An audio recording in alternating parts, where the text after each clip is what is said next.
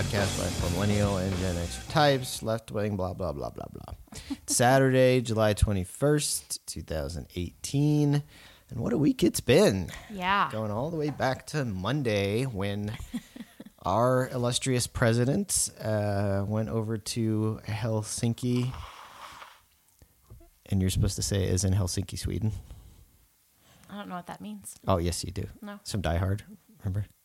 No. That's my favorite movie. What are you talking about? You don't remember? No. the the blowhard or, or no the the dumb TV anchor. They had somebody on to talk about instead of Stockholm syndrome, they called it Helsinki syndrome, and he's like, as in Helsinki, Sweden, and the guy corrects him Finland. Harvey Johnson. No, how do you not remember, remember that? that. I don't Thought you knew every line of that movie. I know, me too. Anyway, off topic. There was a debate this week on Twitter because there wasn't enough important things to talk about. Uh-huh. Uh, they asked Bruce Willis wh- whether Die Hard was a Christmas movie because remember we had that debate is. when we did that Of running commentary on our old podcast. Yeah. And uh, no, he said no. Apparently, What? Well, he's he's getting old and senile now, so he probably like what? What? Uh, no, was there Christmas in that movie? I don't know. Of course it's a Christmas movie. Anyone who says otherwise is absurd. yeah, they, they run. They even use that Run DMC Christmas song at the end. Yeah, I, I watch it like every Christmas. It's like required. Right? Yeah, Yeah. I don't know what he was on about, but that's I, I, apparently I didn't read too deeply into it. So what are we, what were we talking about? Stockholm? Finland? Yes, Helsinki, Sweden? Finland, uh, where Trump was to have a summit for some reason that nobody ever explained why he was having a summit. Like, A summit, which to me, summit means like a group of people who get together with a focused goal to talk about plans for something. This was more like a private meeting. Right, and these things are also planned six months to a year in advance, with the both the State Department and the Kremlin Yeah. doing all kinds of advanced work and, and Yeah. everything. This was kind of thrown together in a few weeks or a month, kind of. Um, and it's not a summit, Well, Like- what they called it a summit, But- it was a meeting, it's a meeting. and, and Trump kind of like he did kind of what I do when I plan uh, tours for my my clients. I look at a map and I'm like, well, this is nearby. Well, we're here. We might as well do something here, a couple hours away. right. And that's literally kind the way they framed it. It's like, well, I'm going to be over here for this stupid NATO thing anyway. Right. And Helsinki's not far from Moscow. So why don't you just meet me here, Vlad, and we I can shoot the shit, I should go check in with my boss. do my performance review, Vlad, right? yeah. And While like- I'm here, you that's- know. That's what that's how they made it sound, and it's like, wait a minute, that's not that's not how you should do these things. Well, yeah, no, that's not how any of this works. That's not how any of this works. And like the media, again, I, I, I I'm beginning to have a little more sympathy for the media because their job is it's impossible to cover this president. Like even if you're stuck, even if you do the stupid NPR thing, and I'm going to bitch more about NPR today, but they have to do their ping pong thing, you know, like you say this thing and I have to come back at you, but well, what about this? And some people say that. It's like even the obnoxious NPR shit, like They're even getting a little snarky. NPR um, I- it depends on who depends on who it is. But who it yeah. is, but like how how the hell do you cover this nonsense? Like like this is this is dumber than the idiocracy. Yeah, Like the idiocracy made more sense. Like oh, you Right. put really dumb people in charge and they're Well, very single-minded. really dumb. It makes sense. right. like- Everybody is genetically really dumb, so like, of course, you're gonna have like the Powerade president or Yeah, whatever. Like yeah, that makes yeah. sense. We're not all really dumb, but we're here. yeah, so it's it's like even harder to figure out. Yeah.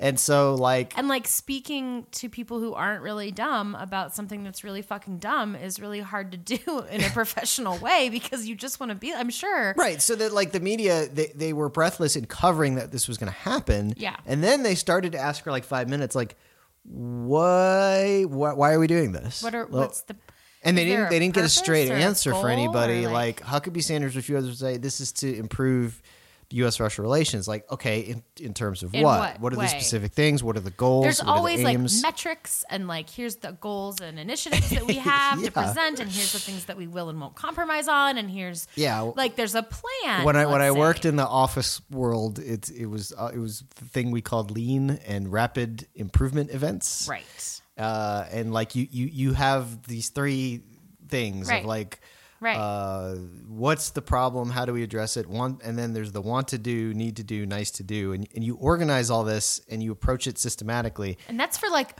an average meeting on a Tuesday at one. Yeah, that that's to people. that's to improve your supply chain logistics, right? It's like uh, if you sell widgets, like in Utah, Right, like right. uh, this is the fucking presidents of the two top nuclear powers. Like you should have some semblance of organization and a clear goal, and there doesn't seem to be any of that. Well, the clear goal was I need to go meet my boss. Well, that's the thing, right? If we're going to pretend it's not that, which the media tried to do, and Mm-hmm. certainly the administration is trying to do, and, and Republicans in Congress are trying to do, okay, tell us what is happening. Right. then. Make something up Because at like least. if if I say he's meeting to do nefarious things because he's a Russian puppet, and you tell me that I'm being a Hyperbolic and- conspiratorial jerk, I say, okay, then what is actually happening? Right. And they don't have an answer. right. What's the goal? What are we trying to do? Why are we here? Yeah. Not like I'm close to.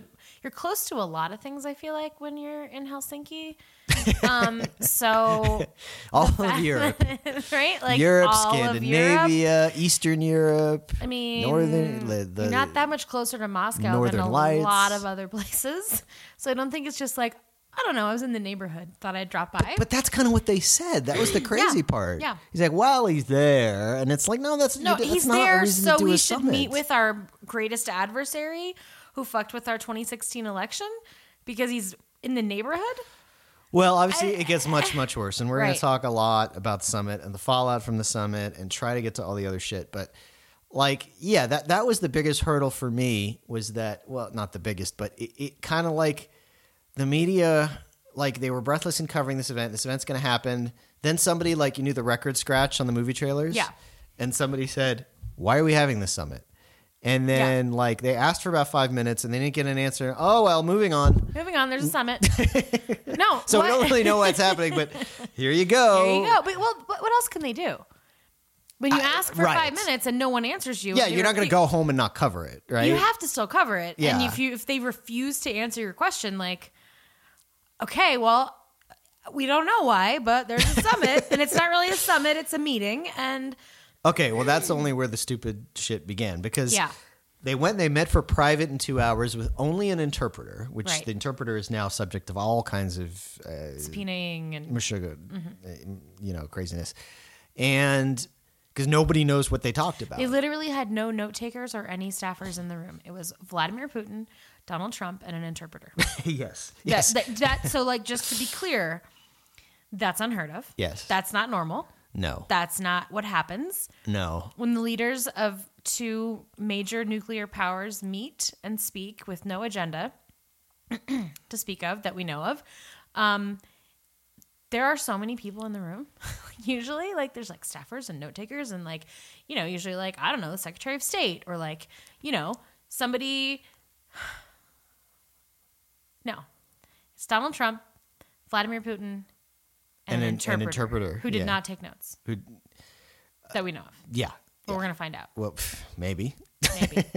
So Can I? Do you know anything about this interpreter? I know the person's name, but like, who from who hired them? Who do they work for? Is it us? Yeah, no, Or the it- Russians? No, no, no, no. It was it was our interpreter. Okay. we're not going to be able to subpoena a Russian interpreter. Right, but were there Vladimir two Putin- interpreters or just Putin one? can, un, from what I understand, can speak, can understand English pretty well. Doesn't speak it that great, but can speak it. Trump doesn't know any Russian. Um, he knows rubles, I guess, and whatever the word for hooker piss is. Right. But like he, he was an American assigned interpreter, probably through the State Department. Okay, is my guess. And did guess. Putin have his own interpreter? Or I'm not? he. I'm so I think there were two interpreters in the room. Probably did. I think there were two interpreters in the room, Putin, Putin which we is- don't have is- any access to the other is a one. worldly guy and understands English pretty well, but he probably had an interpreter. I would think so. I would think so. And um, when they were doing the press conference, which we'll get to, well, that's when the world melted down. I was going to pivot to that. uh, if you want he to. had a he he. I watched him put a thing in his ear. Who Trump or Putin? Putin. Oh, sure, yeah. So I'm sure he had an interpreter. So there were Yeah. four people in that room. Two of them, one of them was Vladimir Putin and his interpreter, and one of them was Donald Trump and his interpreter. And that's it. And we have no access to obviously Putin's interpreter, but well, we yeah. and do Just to, know just to the- explain how these things work, right? Like you don't want to sit there and wait. You, you get these good interpreters who can sort of just speak on the fly Mm-hmm. to try to keep it, you know, things flowing. This is how it works at the UN. This is why they all have these earpieces. Yeah. They don't have like a Star Trek Universal Translator. Right. Like very famously Right. during the Cuban Missile Crisis, Adlai Stevenson, when he was uh, grilling the Soviet ambassador to the UN, was was you know grilling him. They said, "Hey, don't wait for the translation. You know what I'm talking about." Yeah. You know, something to that end. Right. Because he knew that he spoke English. Um, Yeah. Well, you, yeah. They the Russians are better with English than Americans Okay. are with Russian. Every typically. country in the world is better at multiple languages than the United States. Yeah, yeah, but that's a whole other topic. Anyway, so they get out of this meeting and they stand at these podiums Oh my God. and First, can we just get to the picture of Donald Trump and Putin walking out of the meeting? And oh, their where, body where language? Trump is kind of like hunched Trump over. is like hunched and looks yeah. sad and like, you know, it was weird. like I saw this meme that was like, tell them your name, says Putin, and Trump says, I am Reek. Yeah, and I, I thought for a second, I tried to give him the benefit of that. Like Trump is kind of an old guy, but like he usually walks like with this. He's got this like rev- yeah, swagger. right? yeah. right. There was none of that. All of his body language, sitting next to him, standing next to the podium, walking out of the room. He looks very anxious. He looks very worried. He looks kind of confused. He, he looks like our dogs look when they've gotten into the trash. yeah. And then we find them, and they're like, "No, I'm sorry." I, I, pr- I'm sorry. I did, but I also didn't do it. But I'm sorry. but I didn't do it. But I'm sorry. Do you love me still? No. Okay. I don't know what to do. It's very hard. Yeah. Yeah. Exactly. No, he just looked like his body language was profound. Um, and then we get to the podium, and holy shit! Well, then the I- world melted down, It did melt down, and it's still kind of melting down. And, and I and it guess should continue i- to. i- in case you don't know or you forgot. okay, so let me just give a little background on my week. Yeah. I started a new job on Monday, Mm-hmm. which is going to be a great improvement in my life, and I'm excited about it. But it's also starting a new job is stressful and like overwhelming, and like I had a lot of stuff to There- do. there's no time to no fuck time off on to fuck Twitter off on for 10 Twitter minutes, and like go read the Washington Post all day, like all week long. I've just been like immersed in this new job. So every day, Travis picks me up from work, and I like relay the crazy parts of my new job, and then Travis is like very patiently listens and responds because he loves me, and then he's like, "So." probably don't know about the news today. And I'm like, no, what's going on? And he's like, well. And then he relays the following story to me, which it stuck in five o'clock traffic in Denver. I had like a, a meltdown about. Sometimes just for effect, I do the Robert Siegel voice. I'm Robert Siegel. So Today in Finland. tell me the story that you relayed to me on after my first day of work on Monday about when they got to the podium. What happened? Because I didn't watch Uh, I it. don't remember how I told you. No, but like what happened? Just tell our listeners. What Because- happened was Trump was apparently surprised to get a question that said, "Okay, did did you did you bring up Russian meddling, and, and do you now basically believe that the, the Russians meddled in the election?" And Trump said, "Well, I have Putin here. I'd like I don't know what he meant. Like, look, here he is. Mm-hmm. Here he is. Uh, it's something to that effect, and." Um, I don't see any reason why they would have meddled in the election. And right. And he Vladimir, gave a very he told me like he gave a very very i have to tell you he was very strong in his denial of that right. so he he- like he did he he's still like denying that russian Right. russia was meddling and in our election, which with putin standing right, right there next to him with a very smirky, smirkiest fucking smug smirk on his face. I mean, it was like yeah his smirk was legendary. so the world just melted down even fox news until they got to hannity and tucker uh, was just like what the fuck Did is you just happening What, are you doing? what- and because the reason, if it's not already obvious, and you haven't already heard this from every news outlet, I would get to like our perspectives on it. But like, you know, Trump's own intelligence community, right? The the, the federal government His appointees, His remember, Christopher Wray appointees is his appointee. and- the head of the CIA is his appointee. like right? Like these are his people, they, and this is their they- consensus. Their consensus is that Russia definitely meddled with the 2016 election and did it in favor of Trump. Donald Trump. Now they're very So ca- they're very went- careful to point out, and the Republicans twist this. They're very careful to point out we don't have evidence, and we don't know if or how it actually affected the election. Correct. We don't. We don't. That's not the point. We will never be able to quantify that. No, and it's not the point. Right, The not- point is that we are very, very clear with a total consensus from the intelligence community that Russia attempted to change the results of the election in multiple different ways.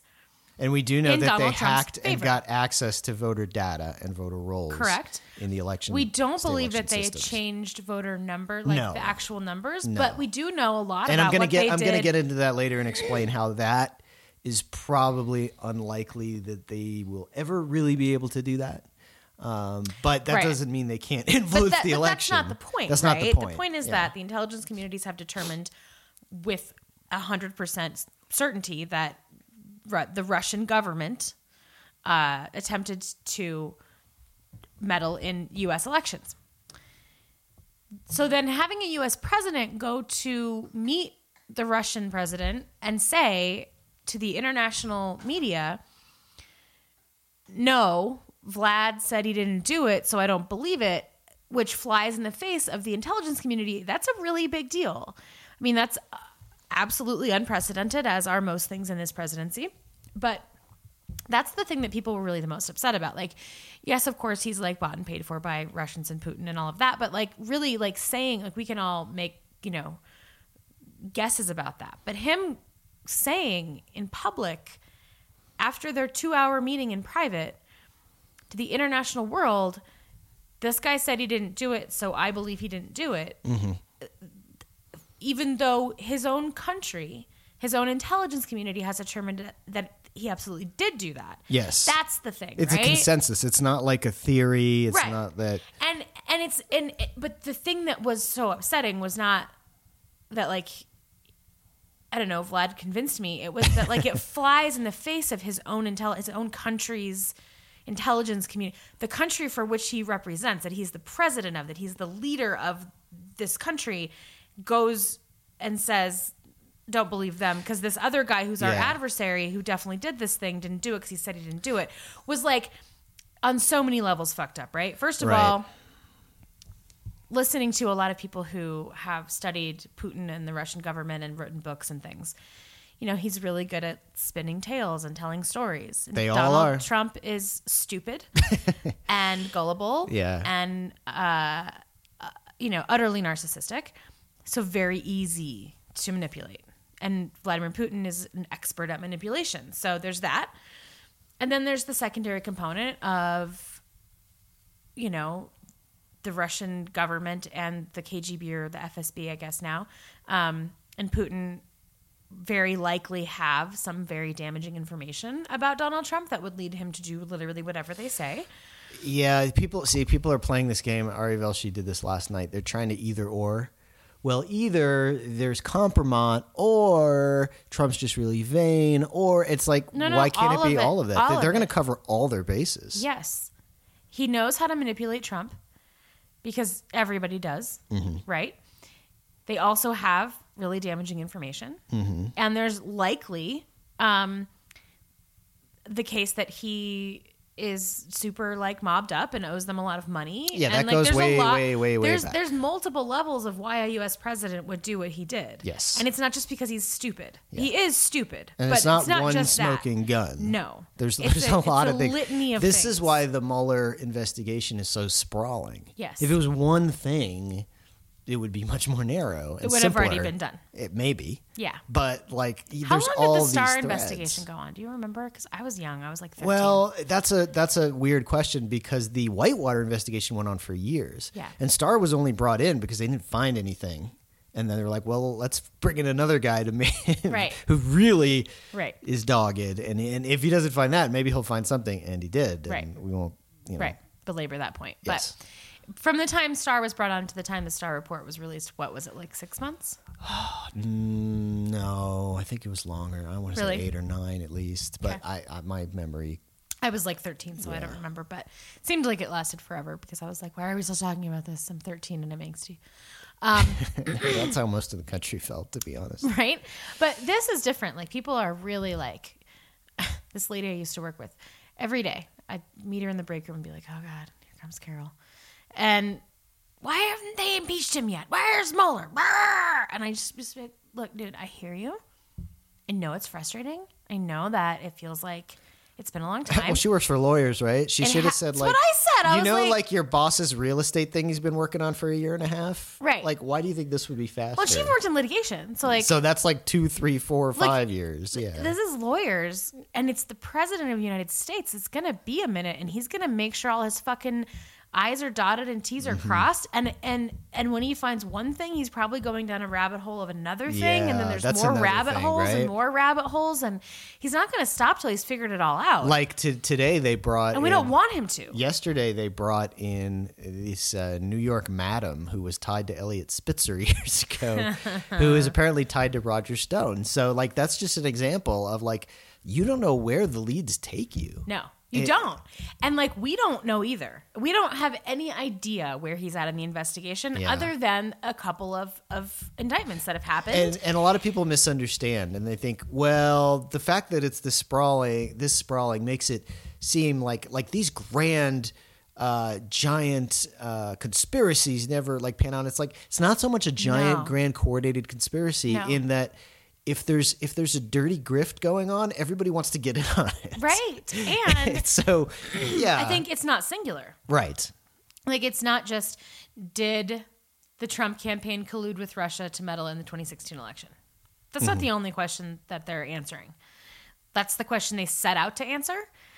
But as evidence of more crimes comes to the surface, the special counsel is required to investigate crimes. That's right. Because they're a law enforcement agency. And so And, and so if you have Roger Stone getting it, and if in on those it, crimes are related especially to like how did the Russian government come to collude with the Trump campaign? How would that even be possible? Mm-hmm. That's the other question. That's why this sprawling thing is allowed to happen because we need to figure out how did the Trump campaign and Russia ever like how could that happen? and, th- and that's unrelated how to the obstruction angle, right? Right, but- back to back, right. back to Nixon, it's the cover up, not the crime. Right. So we got the crime we're looking at, we got the cover, Cover up, we're. Mm-hmm. looking at, we got the cover up to the cover up we're looking at, we got But- all the sprawling parties we have to look at. But Don backing Jr. up, and Stone. like the reason that because people are like, oh, you know, he's like going way outside of his, you know, um, out of his lane. yeah, Like, right. And we have to keep but- having these debates. But the point is,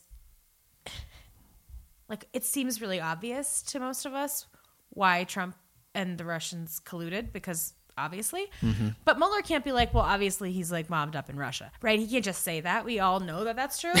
so he's finding the evidence of that. Yeah, he has to connect the prove dots. He has to connect every fucking dot. Like, if you every want- dot back to the like 80s or 90s or 2000s or whenever when he started borrowing money from the banks to prop up the failing hotels and casinos and building things and all of that.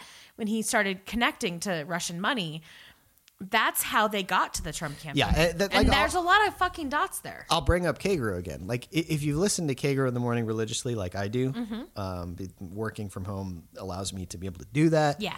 Like you know, if you listen to Kagro religiously, like every time the the media reports on something breathlessly and tries to pronounce some Russian name you never heard, I'm like, oh yeah, I heard about that like two months ago on Kagro. Right. like Right. but but the media doesn't have two hours every day to, to dig into all these stories and connect all No, these they dots. do. They have 24 hours a day, and they choose not to do that. Okay. They choose to do tiny segments fair. with commercial breaks so that they can make money, and it's like clickbait. Yeah, but deep dive reporting like that, They have the time and resources. Think think about They like, have the time and resources, and they choose not to do it. Yeah, granted, but I don't think I don't think it would be effective. Like think about I don't know one of your one of your brothers or one of your coworkers Right. turned on the news and there was this deep dive on uh, Alexander Torshin, right? Like, like PBS does Frontline, yes, and they do a deep dive. yeah, And I'm like the only person I know that watches it. yeah, me and you, because my dad sometimes, right. That's it. But they don't want to. That's too much. That's too much. too much. And, and, and, like to to do that, you really have to get into that. But you know, now these things come to come to light, and and and it's easy to read an article and and like build up the circumstantial evidence in your head. An actual prosecutor has Right. to get compile Right. the evidence and connect It- the and dots it's and, not subpoena the phone records and I need to emails and get testimony. Correct. I need to have a phone record that connects on this date to this time to this thing to this thing to this thing. It's not like And that takes time. and we're not talking about like some low level DA in like, you know, Memphis that's like prosecuting somebody who Has a meth set lab. fire to their ex's car. Right. Right? Like they don't do a lot of that. They're just like, it's probably guilty. You want to take it to a jury. I have a video of a cop showing her setting fire to her ex's car. and you're like, all right, we'll take a plea. Very specific uh, example you brought up there, Rachel. I'm just saying. Yeah. So, um, I just know a lot of lawyers. but Don't we? but this is the president of the United States, and this is the special counsel to the Department of Justice investigating the president of the United States. So everything has to connect. There's Yeah. not a chance that Robert Mueller, who has been characterized as a very like thoughtful, um, Meticulous. meticulous, Dogged. dogged investigator and prosecutor, there's not a chance that he's going to be like, we don't have time for that. He's going to be like, look into that more and make sure that's true. He's find all- more evidence of that because this seems explosive. Find more evidence. And then they go find more evidence and then they go, fuck, hey, Bob. So while I was looking into that thing about that spy, I found this madam. And then there, there was this phone call that was recorded and then this other thing. And he's like, well, I mean, I don't know. Does it relate to the Russia investigation? And they're like, yeah, probably. Because, you know, Don Jr. is connected to it because of his conversation with the Russian lawyer. And he's like, look, just figure it out. Figure it out. But bring to me a very detailed timeline with evidence of exactly what happened, and we'll see if it relates. Exactly. And takes fucking time. And with all these characters and all these threads, Yeah. it does take time. And some of them are so like, you know, intersectional.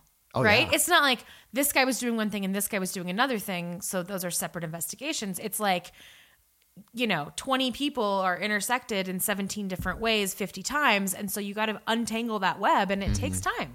Yeah. It takes time. Yeah. Yeah. And everybody wants a piece of the action. Yes. So Yes. And especially because everyone was getting away with it. And, you know, the Trumps are used to getting away with a lot of shit. So, like, they're just fucking careless.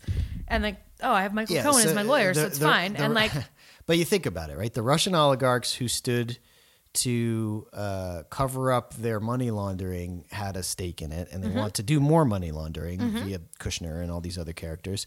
And Roger Stone had a, a stake in it because he's this guy who brings people together and probably gets a cut under the table, Mm-hmm. uh, or he's just an egomaniac and wants to be part of it.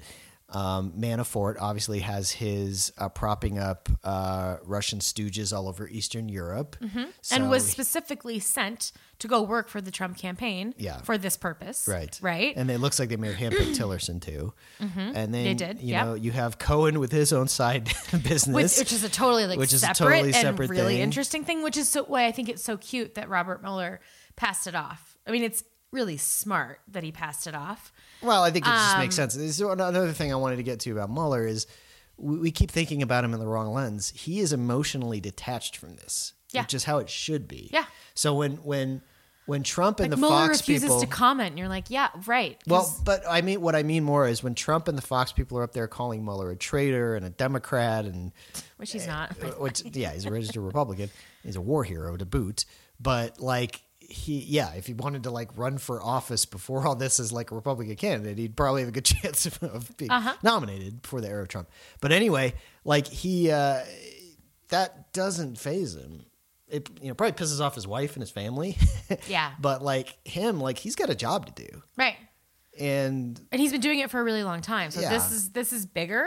But like he finds this shit about Cohen and he's like, ah fuck, this guy is wicked, wicked fucking dirty. He found all this shit. Give it to the fucking second district of New York. Let them mm-hmm. fucking handle it. Like this is not part of the special investigation. I don't care. But like this guy gotta go because he's a prosecutor. So this guy's committed a bunch of crimes. yeah, so they referred it on. Hand them But- off to the pr- appropriate. And, and there's new interesting Cohen revelations that we'll maybe get to. But back to Helsinki. So Yeah. two hour, two hours they, they talk in private. Then Trump says this ridiculous thing that the world melts down. He gets on Air Force One and he's immediately sort of surrounded. I don't know if Pence was on the plane, but by uh, by Pence and by Pompeo specifically, who are like, dude, you can't. You, you can't. Hmm. Do you have any idea what you just did? you can't get up there and do what you just did. And Trump's ostensibly, why the hell not? He's like, dude, you, you can't. You're going to have to find a way to walk this back. And they're like, well, how do we walk it back? And so, in 24 hours, they put their heads together. and They say, okay, The greatest, I got it. the greatest team, the best people, the best people, and the greatest team after draining the swamp came up with what? uh, came up with when I said there was no reason they would have done it. What I meant to say was there was no reason to think they wouldn't have done it. A little double negative there. I just misspoke. That's so not a joke. That's literally. that's literally what happened. In case you missed it, so they tried that on was it Tuesday? It must have been Tuesday. Mm-hmm. Tuesday. Tuesday he got up there and and it wasn't a press conference. He was meeting with Republicans to try to like uh, Rape kill baby every seals or something? yeah. Yeah.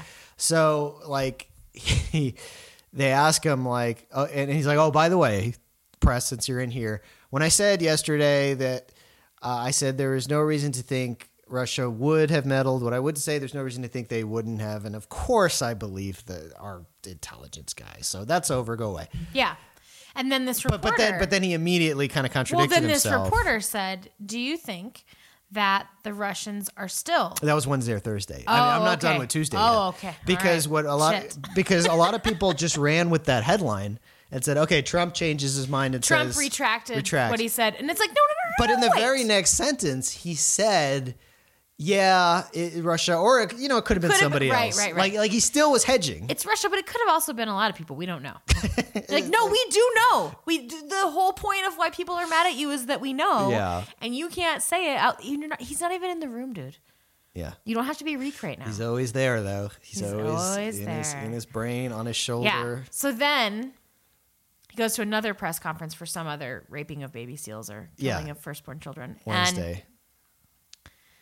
Talking about I don't remember what because I, I mean I, it's not that I don't remember it's that I didn't watch it because I was at work um, but that Which he was asked about oh, are the Russians are- still? do you feel like the Russians are still Trying to trying to meddle meddle, in in, our- our, elections considering the upcoming midterm elections and, he he, said said, no. no. and she said you don't think they're trying to do that and he said no and then he was like okay thanks everybody I'm out right.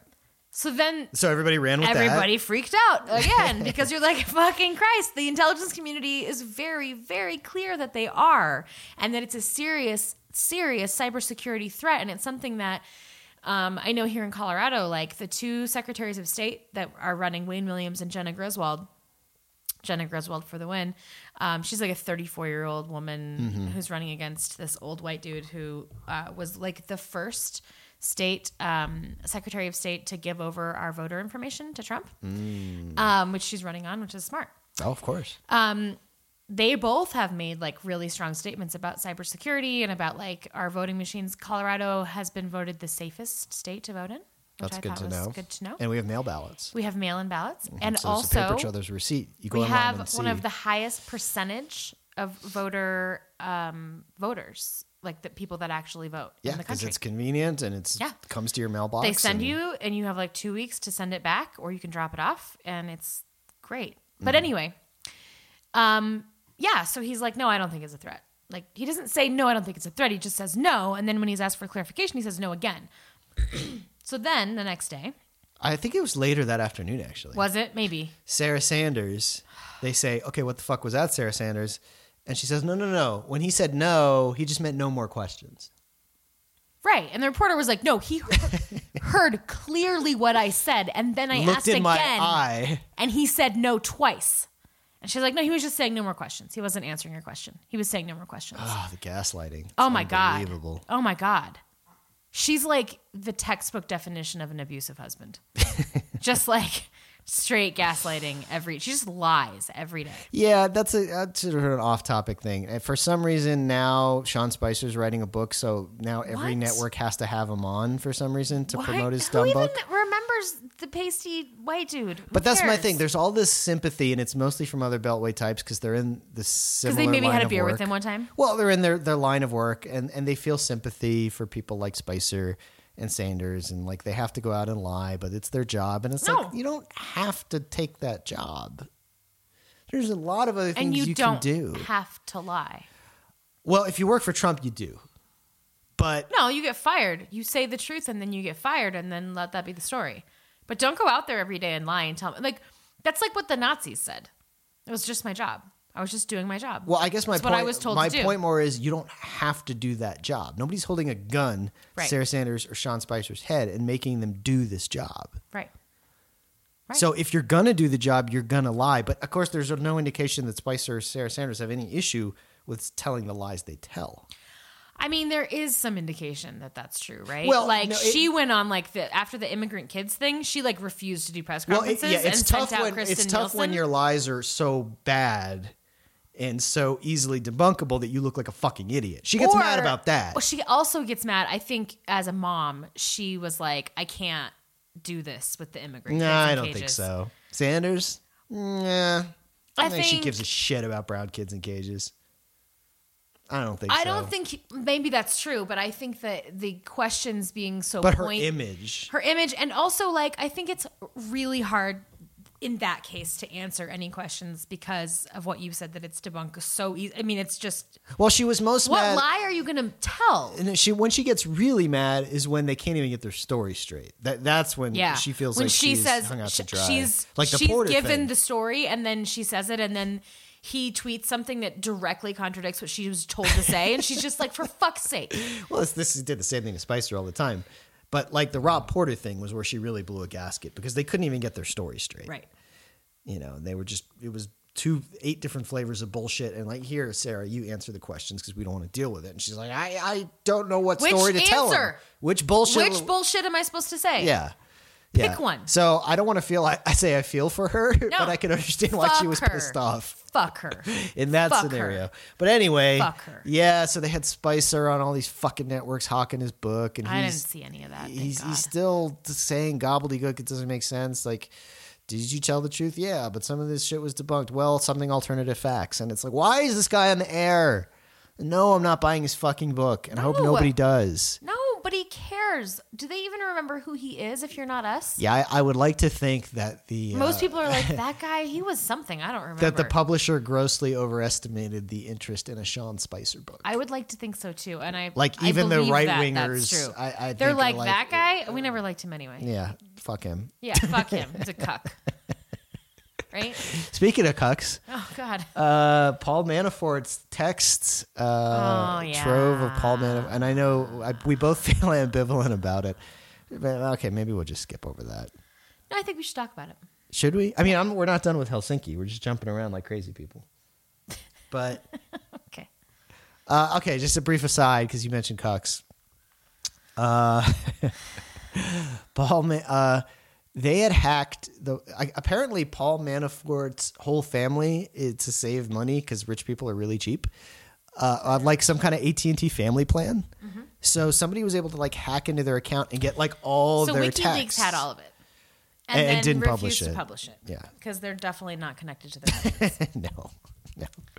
So But somebody did. This hacker uh, released them in a searchable format. They'd sort of been leaked in like these like dark web sort of forums and stuff, but in like Uh, a way that was really like not readable for most people, Yeah. and certainly not the press isn't gonna figure it out.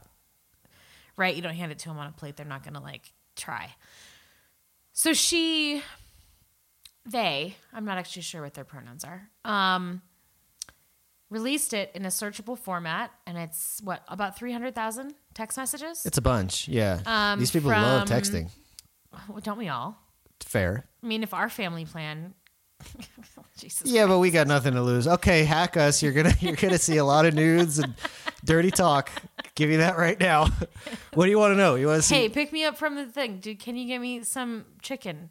Yeah, it's pretty boring. Well, that- and then also not boring, but also not like anything that's politically anything. Anyway, so she they released all of the texts, and in those texts, um, were texts between other members of Paul Manafort's family, including his two daughters. Mo- it's mostly his daughters, Right. Because they're they're thirty which makes somethings. sense, yeah. right? I don't think Paul Manafort's like texting a lot. No, He's like 70. Very few, I think, were from him or to him directly. These texts, the text messages, and the no- phone numbers and email addresses in some cases were not redacted, No. um, and they were released in full. Yes. And I have a real problem with that. Sure. I do. I do. Should I get to some of the juicy stuff that was in there, or are we going to skip that? Yeah, go ahead. But then we're going to talk about why I have a real problem with it. And Well- this is part of why. The the juicy stuff was well, it was kind of interesting, I guess. Like you peer into people's lives. The daughters are big fans of uh, how to making a murderer. Steve Yeah, Avery okay. case. They talked a lot about that. Okay. And a lot of people were misunderstanding because there's all stuff about there and like, what do the feds know? And what about the body? And Right. they're they like, were whoa, what "Did is Paul this? Manafort murder somebody? Yeah, yeah. you're And then they "No, scroll down and they start talking about Netflix Steven show." Avery. And they're like, oh, okay. They're big fans of the show too. Okay. Yeah, because they're people. No, but I was like reading like two pages of that Yeah. shit. I'm like, what are they talking about? Holy shit! And then I'm like, oh, Oh, making a okay, murderer. okay. It's like when we were listening to Serial. yeah, Like if you looked at the text between me and Don, you would think for sure that like we were trying to cover up someone's involvement in a murder. For sure. Because we were like, they're like, Did you hear what she said? why did they tell the cops that? Exclamation points! right. Like, oh my god, what are you hiding, Rachel? Right. Exa- No, me and Don's literally talking about a TV show. during listening to the Serial podcast would be very like indictable. and that was these these young ladies context. things and in a way it was humanizing and and but interestingly they definitely get to the point where like wow dad is so corrupt i can't believe he's doing these things Right. he's he's doing all this shit in ukraine it's so dirty and it's Right. like yeah okay we knew that And there's stuff that's personal to them. there is stuff that's very personal um yeah i guess i won't get into it like if you want to look it up it's there but uh, there's there's It's personal and it's salacious and it's gross and it shouldn't And be it's irrelevant. And It's it- utterly totally irrelevant, irrelevant. to Paul Manafort's dealings with Donald Trump and Russia. yeah And it is very personal and very exploitive and it shouldn't be out there and it shouldn't be on the internet. And I read the person who released all of these text messages, her their um explanation of it, which is like a seven-pronged point explanation of why they decided to release this in this way and not redact things and not um well it was, and it to share it in full. because of wikileaks mostly I think. Because they were saying that, you know, it kind of already had been released on the dark web and people already kind of leaked some of this stuff and people already kind of knew. And also, we're not talking about your average Joe off the street. These are people with a lot of money and a lot of power and that are connected to and had visited the White House. And like, just, it just seemed like a lot of justifying for something that I think really should not have been done. Well, let me back up a second, right? Because we, in the, in the air of like total transparency. You should be able to know everything. And I'm like, not, I don't need to know about the sexting between Paul Manafort's daughter and someone else. I don't need to know that. That's or not relevant. or what the Manaforts did in their, in their own bedroom and how their daughters felt about it or anything else. too. Like I don't need to know that. That's not relevant and it's personal.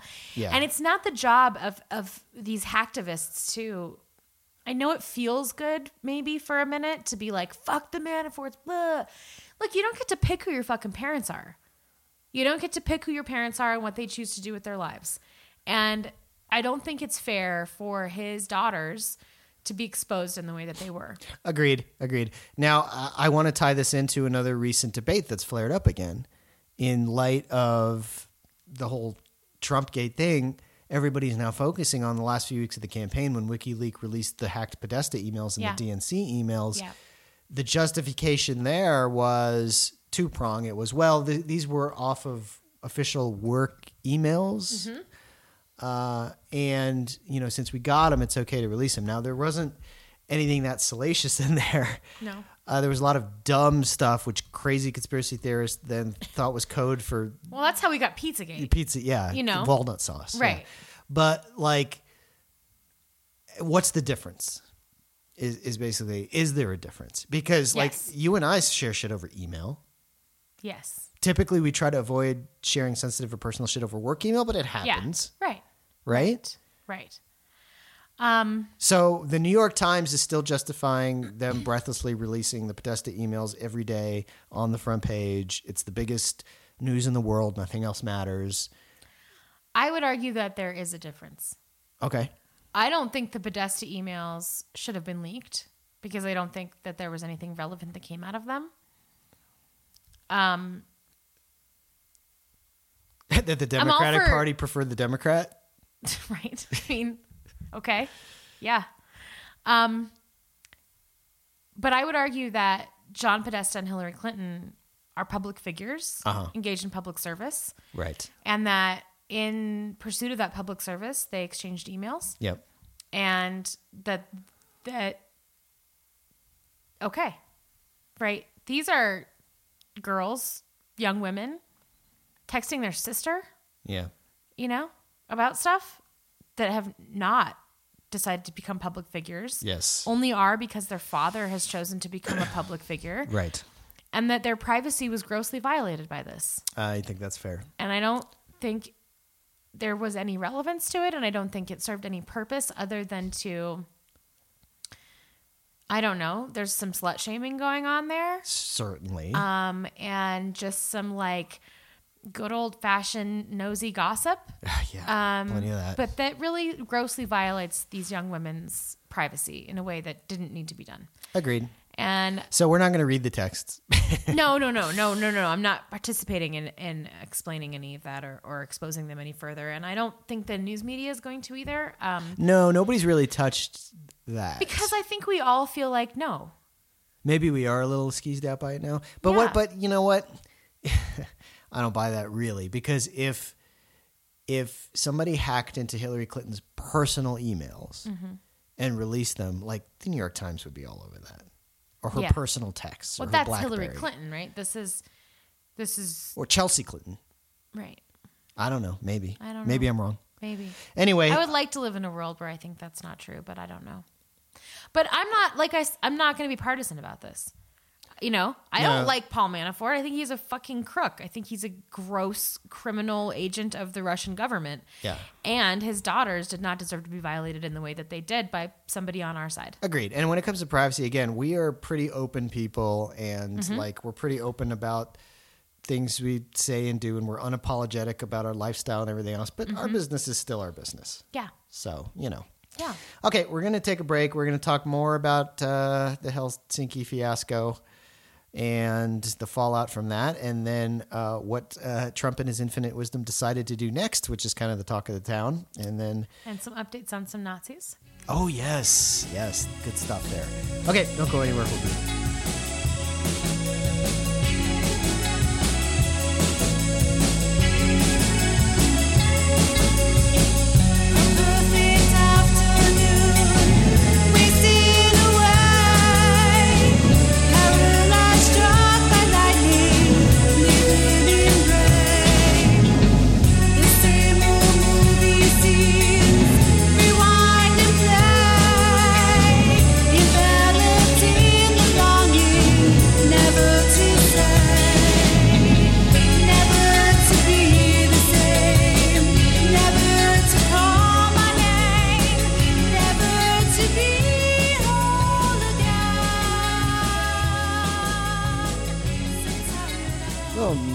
Back to Urban Testimony.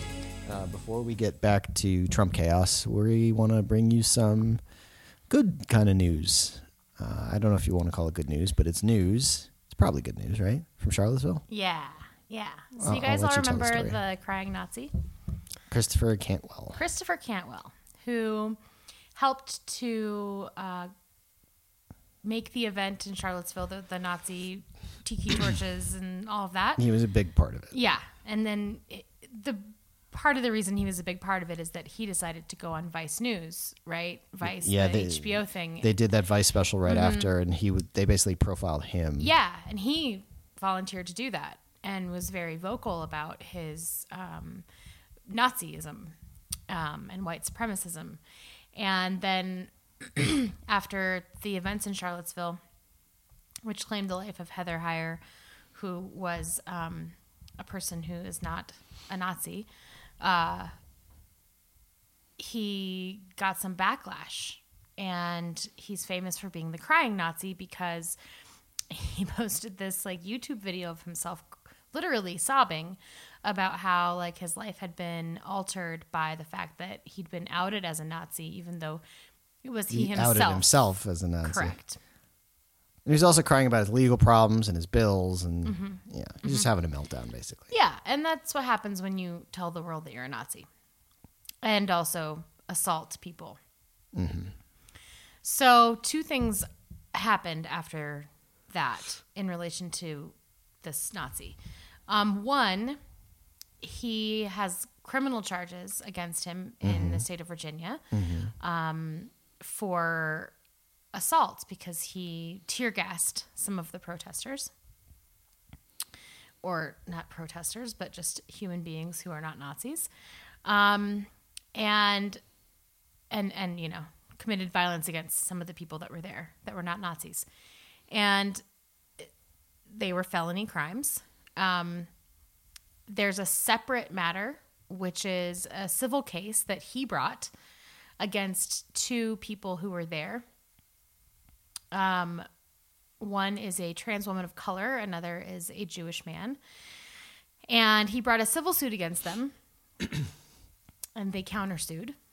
And that case is on hold pending the criminal case. Um, and the criminal case, we just found out this week that he pled guilty to those a, a subset, like a right, like a less bad version of those crimes, um, and is not allowed to own guns, and must be um, out of Virginia for five years. Not is not allowed to set foot in the state of Virginia for five years. Now I know that that seems like Getting off light. yeah. Um, but I can just tell you that that's really good, right? He has no platform in Virginia. Um, as part of the civil case, he's not allowed, and he has a very restrictive um, uh, probation or or parole. I, I don't know exactly. I guess it's probation, but um, set of terms, including like not being allowed to be in Virginia and not owning guns. Um, and as part of the civil case, like not allowed to speak publicly about the people that he is suing and that are countersuing him, which he has repeatedly uh, not been able to to do. Um, I know it seems like maybe that's not enough, but for the people that are involved in the case, it's a really big win. It's a really big win that um, he can't be in Virginia for five years, can't own guns. Um, in terms of how the white supremacist community, I think, will view him, um, the, you know, considering the, the charges that he was, uh, the crimes he was charged with, um, and the possible sentence that goes along with those, um, I think that they're going to view him as like, you know, you didn't stand up for yourself. You like let these people walk all over you and like, um, you know, they're not, they don't have a lot of a moral center over there in the Nazi community. And for someone like him, who's been such a, like a public face to a lot of this, for him to take this plea deal and plead guilty to these crimes and and and say it's okay that I am not allowed to be in this state and it's okay that I don't have to have guns, I think is going to make him a target of some of these um, Nazis because they might think maybe like he narked, but they also like just from like a that toxic masculinity perspective, you know, and that that Nazi perspective, like he gave in, right? He, wasn't a martyr. Right. Right. right. So, um, I think in the civil case, I think it's good news there because he's already pled guilty to these crimes. Um, and I think that the people that he is litigating civilly will probably prevail, and that's great. Um, but it's good news. It's really, really good news. Um, and I don't know how to be more nuanced about it, but I but it, it just I just want you all to feel good about it. I just want you to feel like it's it's really good. It's a step in the right direction. Yeah, it's really good that this is what happened and that Yeah. he agreed to these terms and it is damaging to him and it is hard and he'll probably fuck up the terms of his probation and probably end up in jail. Um, and he the judge sentenced him to the maximum amount of uh, time for probation under really strict circumstances. So there's a lot of opportunity for him to fuck that up, um, which is not a thing that I usually cheer for because I don't particularly love the prison industrial complex.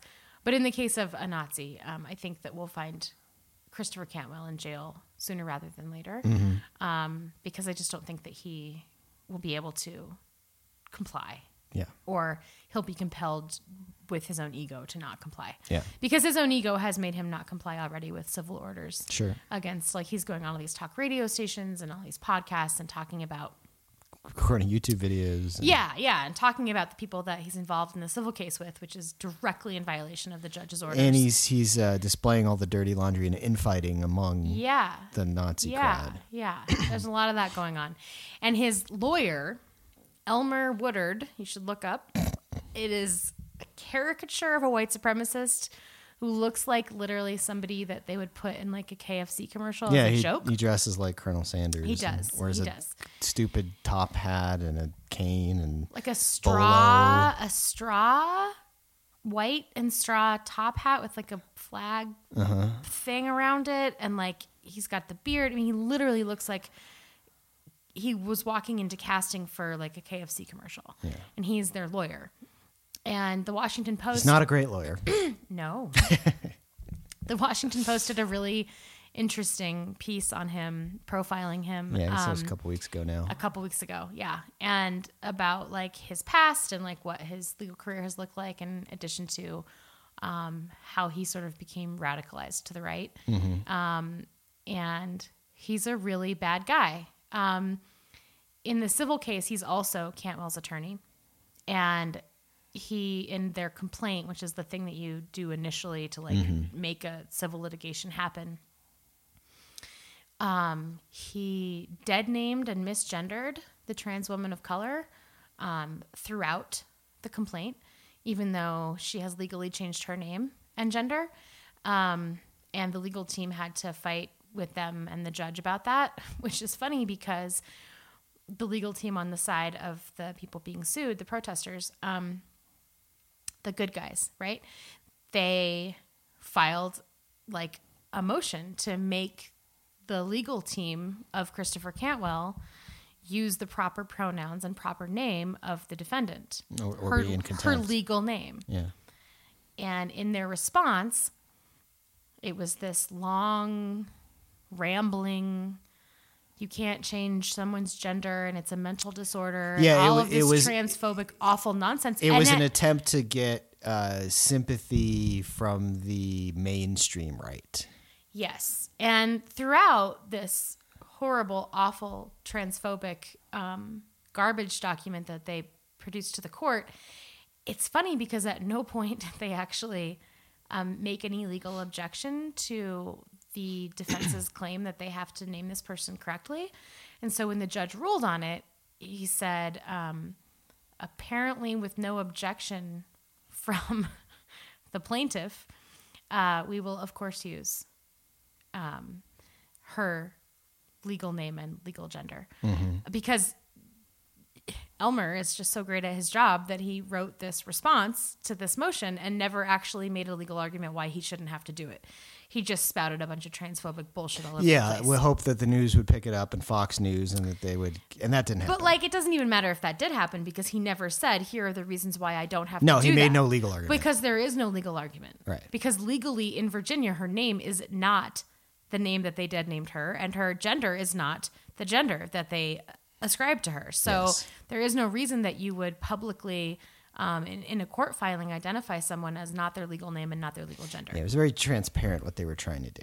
It, Yeah. it didn't work on either end. They've done a lot of other things too, like amend one of their complaints to be 88 pages when before it was not, because 88 is HH, which is Heil Yes, Hitler, and like a lot of just really horrible, gross shit. Which Stephen Miller's team does. yeah, like they're the worst. They're the yeah. literal worst human beings on earth. But um, so anyway, I I know it doesn't seem like you know the greatest like great victory of all the things, but it it means a lot, and it's um complicated. And I might have an attorney come on at some point and explain like why it's really good, but um, probably not till the civil case um, is finished. Um, but now that the criminal case has been pled out, I think the the civil case is on well on its way to being on our side. Okay, before we get to Trump stuff, you reminded me of a couple other things that have happened in the news. One I just saw this morning uh, in terms of transphobia. um, a uh, a trans woman in Arizona who had just recently transitioned uh, got prescription for hormone therapy. And HRT. Yeah. went to pick it up at an Arizona CVS, and the pharmacist refused to fill the order um, Okay. in front of other people. Normal day, so not only violated the law by not, uh, or at least violating company policy by not filling the prescription that her doctor ordered for Yeah. a legal drug, Right. but also basically outing her in front of like a bunch of people. So that person did get fired. Okay. Uh, if that person goes the legal route and this works it way works its way up the courts and it gets to the Supreme Court, the that's trans woman. No, the trans woman I don't think is going to sue because she got her meds and the guy got fired. What I'm saying is if the guy who got fired Ah, brings a suit. religious freedom, right? Yes. Mm-hmm. Yes. And there are already. uh, It's weird because there are laws on the books where that's not per se illegal, but CVS, but you can get fired for doing it. So Well, I think there are not laws, right, federally that protect trans people from discrimination. Um, and we know that because of everything else that's happened. And we felt relatively sure that like we would continue the process of trying to make that possible, but currently that's not illegal in a lot of states. no. And I don't know about Arizona, but I'm assuming it's not. well, that's why I'm, saying it's Arizona. nuanced. No, in Arizona, it's not. There's a religious exemption. Yeah. But a company can fire you for not doing your job. I don't want you to get fired though. Like I want you to get fired, but I also want there to be some um, liability for that. I want there to be a law that says you're not allowed to do it. And that law doesn't exist. Right. And, And, that and- law needs to cover not just like hormone replacement therapy, but like birth control and Yeah. AIDS medication and a variety of medication that people who have, quote, a sincerely held religious belief might have a problem with. Well, recently, a woman, and I forget what state, couldn't get her contraception, and I think it was actually for endometriosis of all things. Doesn't But- matter what it's for. No, it, I know it doesn't matter what it's for. It's just the, the, the utter stupidity of it. Right. Um, and the pharmacist couldn't have known that, right? But that doesn't matter. Because a pharmacist's job Well, right. It's like if you if you just come out of surgery and you have opiates, and the pharmacist says, "I think you're going to take these to get high." It's just as stupid. Well, no, it would be different because it would be like one of those weird people, that that weird religion where like they won't let their kids have access to medical care because they can pray it well, away. then, well, then you're not going to be a pharmacist, probably. But but maybe you are. But my point is this: if this guy sues and it works its way up the courts and it gets to the Supreme Court, eh, watch out. I don't know where they're going to go with that. no, I mean that's what we were saying last week with Molly is like, you know, the whole point of the Trump presidency wasn't Trump; it was about the Supreme Court, and they won, Mm-hmm. and they get it now. So things like religious freedom acts Freedom to discriminate. Mm-hmm. Yeah. are something that we know for sure John Roberts and Neil Gorsuch believe in. Mm-hmm. And if we have a 5 4 court, we're going to lose these every time.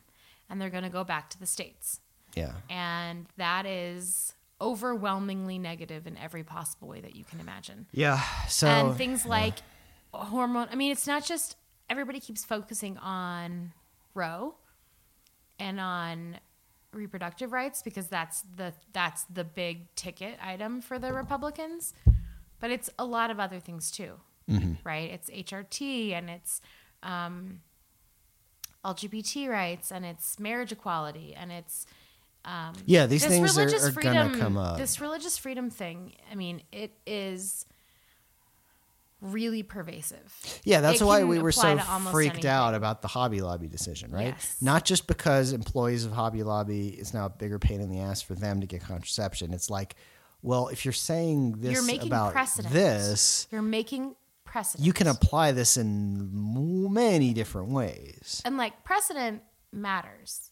That It matters or it doesn't. Like John Roberts wipes his ass with precedent when it doesn't suit him, but they can also use it as an excuse to justify. But not just things. the Supreme Court. A lot of district courts and appeals courts use standing Supreme Court case law as precedent to make decisions about all kinds of things that we don't hear about. Of course. And so I think, like I said, like people that were like, "Don't worry about the masterpiece cake shop thing. It's just uh, like, d- don't talk to me. Yeah.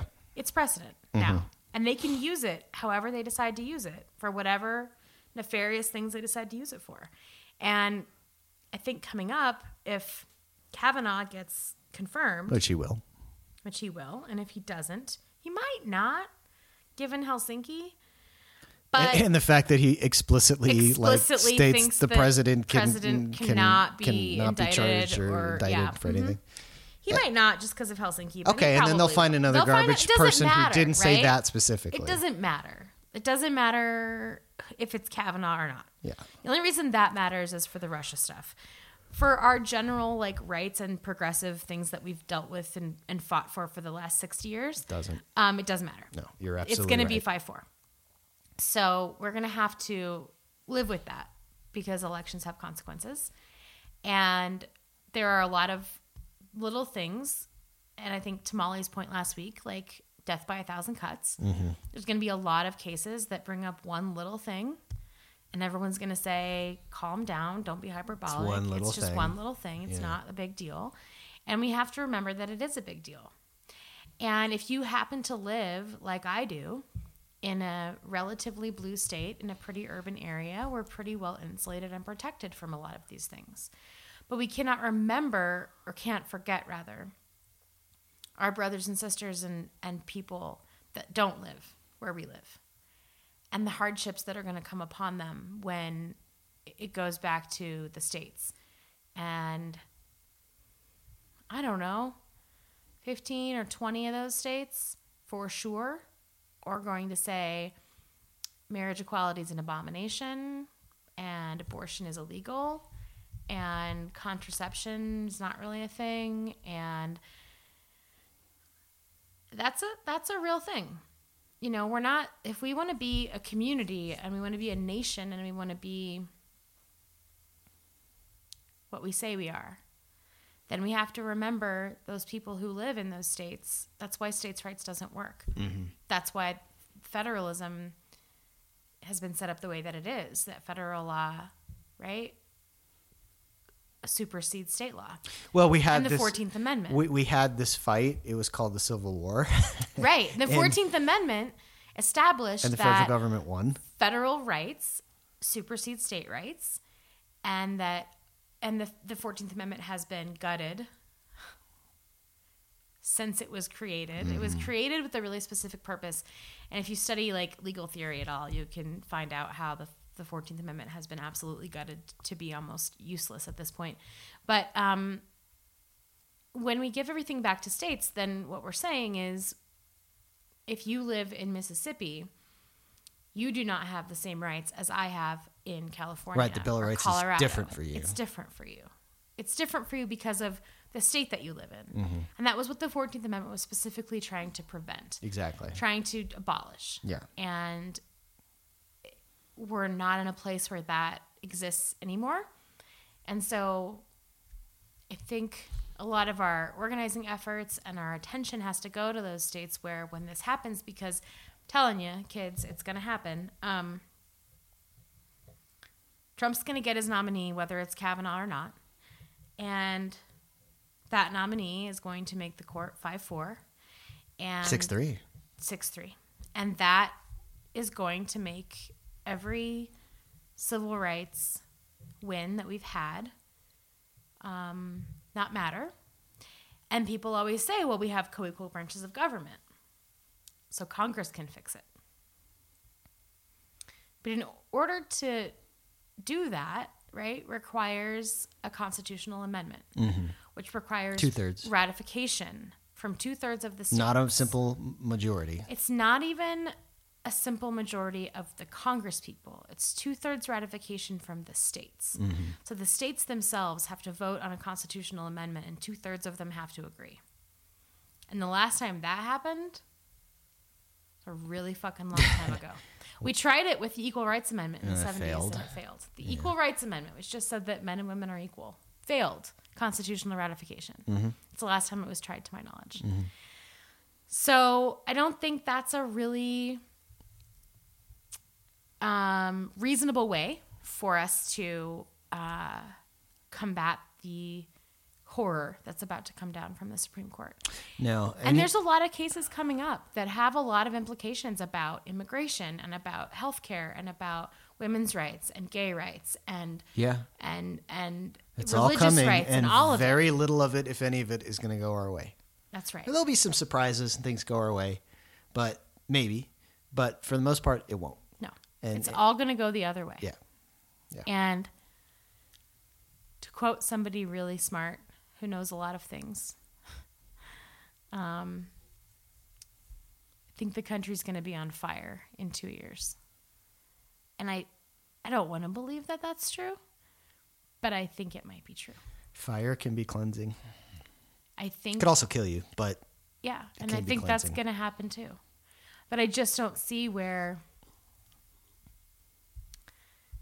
I don't I don't I don't see a way forward for this country if everything that we've worked toward and all the progress that we have made is undone in a matter of years. Well, that's the thing, Two, right? three, four It- years. It, people like Dan McLaughlin like to say that the liberal ideals are still in the minority, and that's not true.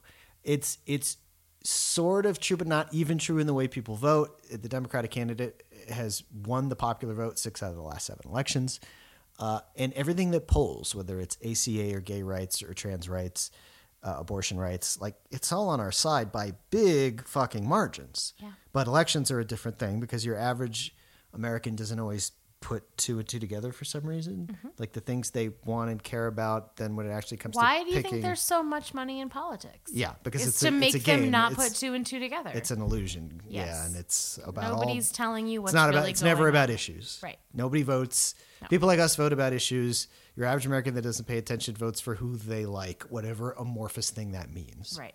So And how much But then they get pulled on the issues. The issues are all in our favor, and yet we can't. We're not. We're not in control of, of any branch of the government. Right. It's maddening. Yes. But Yes. in any event, yes, yes, and, and you know that's the problem. And and I was very naive for a long time and thought, even up until early 2016, I'm like, this is all going to work itself out for us because we're, We're right. we're on the right side of everything as far as the majority of the American people by And also morally margins. we are right. Well, forget morally. I'm going by what people care about in polling. Like this is the it's on our side, but it doesn't Right. matter. No. doesn't because matter. there's the gap in polling, right? We always talk Yeah. about the gap in polling is I agree with that. How important is it to me in how I vote? That's always the gap in polling. Well, the even if they- pollsters always get wrong. even if they say it's important, right? Because right now, the top of every poll, what people care about is health care. There, there's one party that wants to uh, bolster or dramatically improve or even do something dramatically different with healthcare that sounds to some people like socialism. And the other party just doesn't really want anybody to have fucking healthcare. Right, So if that's what everybody cares about, then there should be a blue wave regardless of Trump and anything else. We don't know that that's going to happen. but that's not what people are going to vote on because people don't vote on issues. To your point, Exactly. so you can poll people all day long about how much they agree with the Democratic Party platform. But first of all, we're really bad, as we've said Bad every messaging. fucking week, at telling people what we believe in. And secondly, people don't vote on that. No. They don't. Most people. Like there are single issue voters out there that exist for sure. And there are multi issue voters. Right. Like I'm a multi-issue voter. Yeah, I'm obviously. also a single issue voter. Well, like if it's a really important issue, yeah. reproductive health. Sure. I, I refuse with every particle of my body to vote for someone who doesn't believe that I have the right to reproductive health, including abortion and contraception. It's That's shocking just there are not a thing. so few climate change single issue voters out there. There seems to be very few. I agree. That should be top of everybody's list.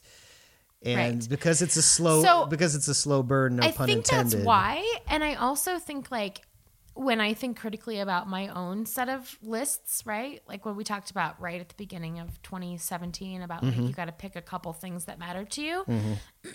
and if you're more engaged in the political process, you can pick two or 3 Mm-hmm. Um, at the bottom of the top of my list was climate change.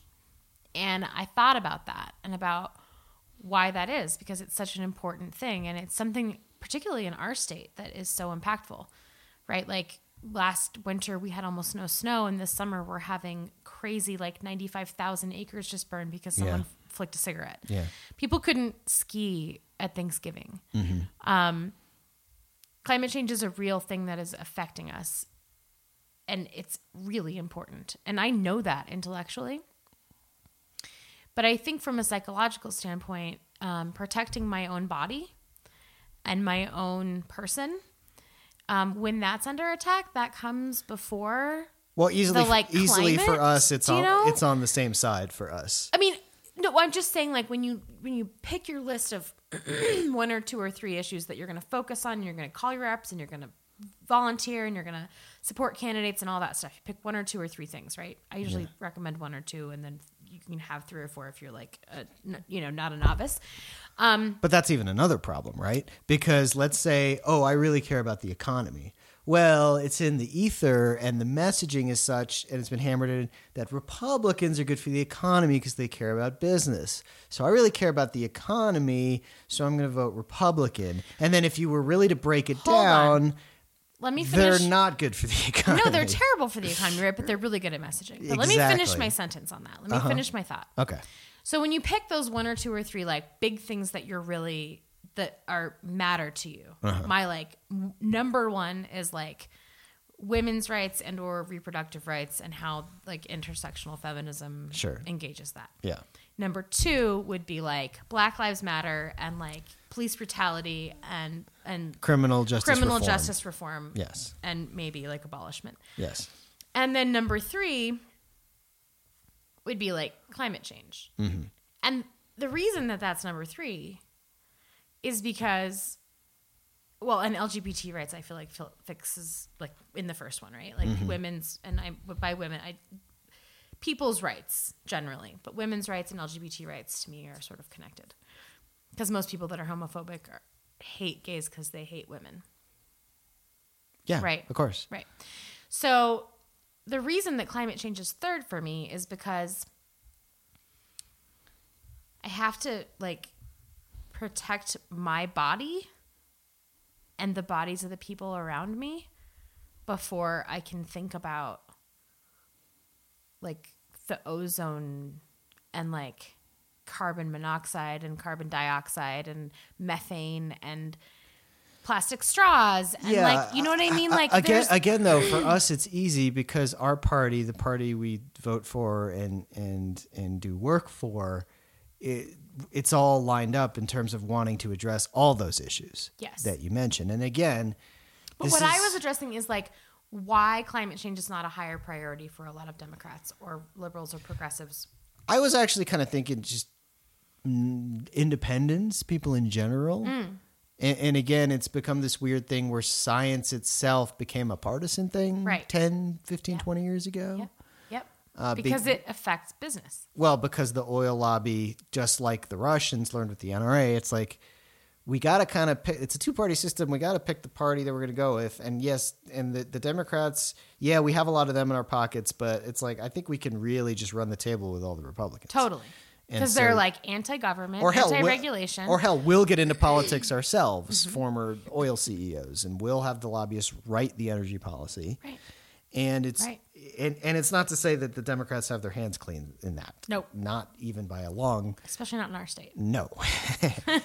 no, and again, this goes to another point of when you step back and look at the broader picture, and this is where we lose some of the cool hipster kids and the Stein voters and, and the whatever, is that they can pick and choose and say, well, the Democrats have been bad on race relations here and, and here and they, Here and they, here. they pick a couple mm-hmm. points and they've been bad on the environment here and here and then you, you lose the forest through the trees and it's like oh no no no there, there's one party Right. that that wants to even if it's imperfectly wants to address all of these things and another party that wants to exacerbate them and just make them exponentially worse this is not a hard yeah but that other party Right. in this flawed two party system So I was talking to some anarchists the other day who are near and dear to us. Mm-hmm.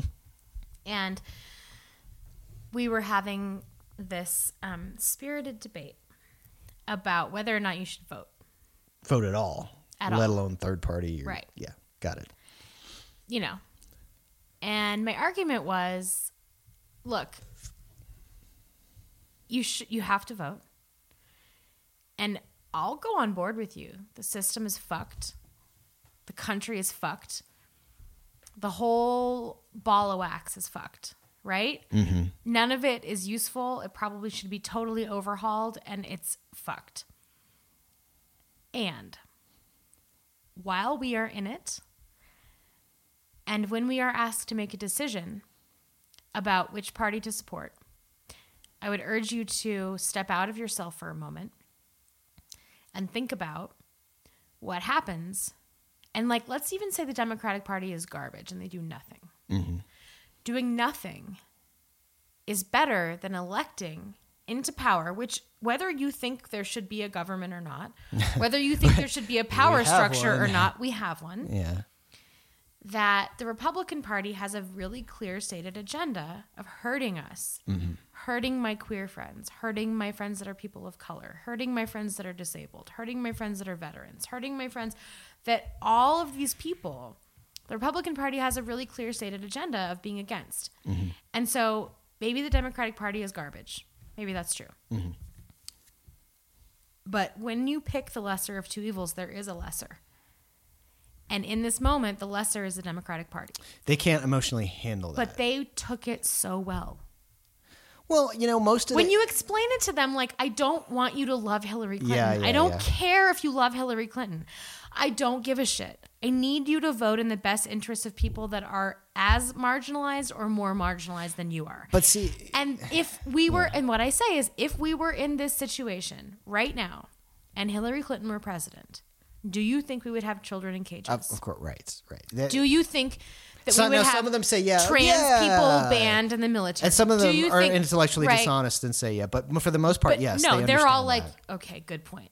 And then they all say, "I wish someone explained it to me like that." And then I go, "I'm, I know, I'm sorry." I'm talking to fucking anarchists, and they're like, "Well, somebody should have explained it to me like that." Obviously, I want to protect my friends. Mo- most and I'm of like, that's all it is. It's just self protection. It has nothing to do with you having loyalty to the party or Well, anything I- else. I try to explain it. It is about it- self preservation and preservation of people that are more marginalized than you are. That is why you vote Democrat. I That's the only I reason. tried to explain it not so much the self preservation angle. I get accused of being uh, a, party elite and I'm subjugated, Mm-hmm. Oh, and yeah. I'm like, no, I'm a pragmatist. And when you're pragmatic, you know, you're not seeking perfection. right. and it, it's this argument, and and you bo- you can boil it down in a lot of ways. Uh, but you know, a lot of those anarchist types I talk to, most of them do still vote. But there's but They but- do. But their argument is, yeah, I vote, but I don't want to put my energy into into getting out the vote or propping up some bullshit Democratic candidate. I I want to tear shit up and bring the whole system down. And I'm like, that's fine. As long as you vote. Is yeah. I like no, I I have that same conversation and I don't ask of them to engage in our political process or engage with the state any more than to say for right now until you burn everything down and fix it, we're stuck with this system. And inside of this system, there's a really clear choice. And the clear choice is voting for Democrats. And, And- they and again- all are like, yes. And, most of them voted, by the way. Yes. But like, And- and, are, they again, feel conflicted I, about I, I don't get the log, the Susan Sarandon logic. What you- what you're saying is okay. If if, if a grossly imperfect, and this is their words, Mm-hmm. a grossly imperfect Hillary Clinton were president, you, you think it would be harder to keep pushing her in the Congress, uh, like we're going assuming if she won that we had at least control of one branch of government, to to push them leftward to, towards the goals we want, and you think somehow we're in a better position now. Why? Because you think because you read Karl Marx and you think like there's going to be an uprising of, and some people do Right, and that's more communists, right? But yes. Well, not even communists. People that call themselves socialists think there's going to be this sudden uprising Rising of that, peasants, that yes. somehow doesn't have to do with the outside of the two party system.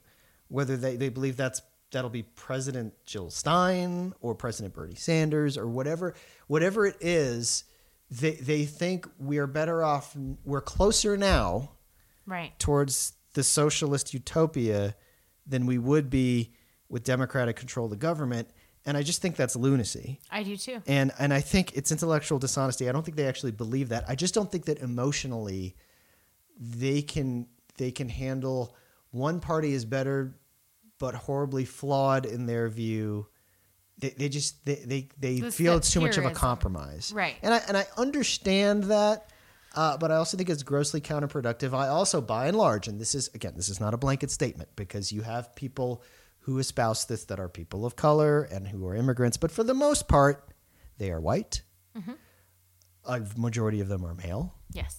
a majority of them are not affected day to day in the same way that most of the marginalized groups are as a result of where we are now. Correct. They're just not. Correct. So it doesn't seem like that big of a deal to have a Trump because maybe it'll rile people up, which it has. And they point to that. They say, look, look at all the rallies, look at all the movement, look at all the energy. We're going to, like, you know, ugh. and it's like, okay, sure. And look at all those kids in fucking cages. And mm-hmm. look at look at the people who don't look like you and what their life looks like right now. What does their life look like right now? Doesn't look like your life. And that is a direct result of 2016. Yeah, and just real topic real quick. 2020 is going to be a mess. Yes. Bernie's going to be there. Eric Holder's going to be mean, there. As, oh God. I don't know. But I can tell you that when you talk to anarchists, they're starting to make a lot of sense. Yes, Um, they are. no, they do. I, you know what? I, I'm, I'm crazy enough to think the tent is even big enough for them. From Nancy Pelosi, Well, they all voted to our way. the anarchists. Like But like, there's a we there's need a- everybody that's a- in the resistance, we do, absolutely. all shades of it. absolutely but there's a place i think there's a there's a i would like there to be space within our party or within Our movement. our movement to allow for some of the things that they talk about because i believe that those things are extensions of the things that you and i believe in are so frustrated with like when we talk about how frustrated we are with criminal justice reform uh-huh. right and they're like abolish prisons and you're like that's crazy right Well, but then think about it. Think about what prisons mean and what mm-hmm. prisons do and what they are and who they're funded by and how about we start with getting rid of for-profit prisons? How about we start there? right. But I'm saying like that's where anarchists are really useful. Is they're like abolish prisons. They're, they're pushing the conversation in the right direction. Is what Right. And then you have to go, that's crazy. How could we possibly uh," and then you go, yeah, but what so- are prisons though Right. and when you really like philosophically think about like what are prisons and putting people in cages and like what does that look like and and who profits from that and why do we do it and what are we doing and how are the conditions and all i mean there's a there you know when we talk about criminal justice reform we are making the same arguments as the anarchists are making about why prison is bad yeah. and so And, and you know what? That that ties into the whole abolish ICE thing that we're fighting about on the left. Like, should we say that? Should we not say that? yes we should say that I agree. yes yes we should say that I agree. Anyway, Yes. we're out of time. okay So we've gone way off topic. Uh, back to the Trump thing for a second. So Trump thought the best way to quell all this uh, controversy was to invite Putin for a state visit. So that's right. happening. So that's gonna happen in like I don't know, a couple weeks or something. Ridiculous. And then I guess he'll like suck his dick under the Oval Office desk and, and everything. Yeah, fine. we'll talk I about it next know. week. Who knows? Uh, okay, that's been us. Find us on Twitter at Reverend Duro, Reverend Testimony at gmail.com. Stay active, stay tuned, stay involved, and uh, talk to you next week.